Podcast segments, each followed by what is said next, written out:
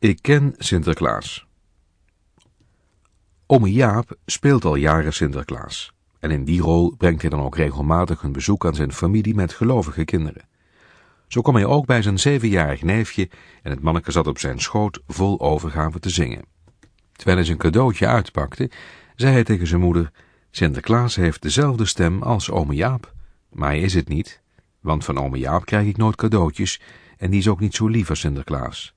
Met die opmerking in zijn binnenzak vertrok ome Jaap en zijn Pietermanknecht, terwijl zijn neefje luidskeels zong, Dag Sinterklaasje en Zwarte Piet.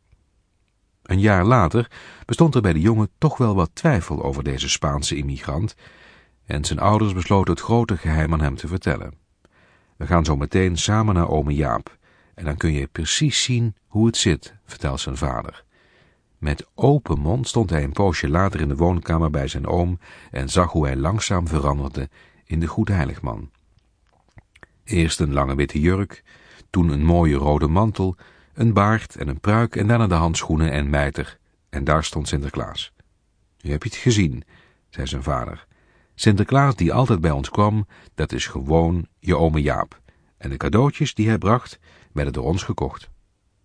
Enkele dagen later hoorden zijn ouders, toen hij met een vriendje speelde, dat ook al van de hoed en de rand wist, dat hun zoontje het toch niet helemaal begrepen had. Op televisie was namelijk te zien hoe de goedheiligman samen met zijn knechten een bezoek bracht aan een school en het manneke zei, kijk, die kinderen, die denken dat dat Sinterklaas is. Maar het is gewoon mijn ome Jaap. En die cadeautjes, die hebben papa en mama betaald.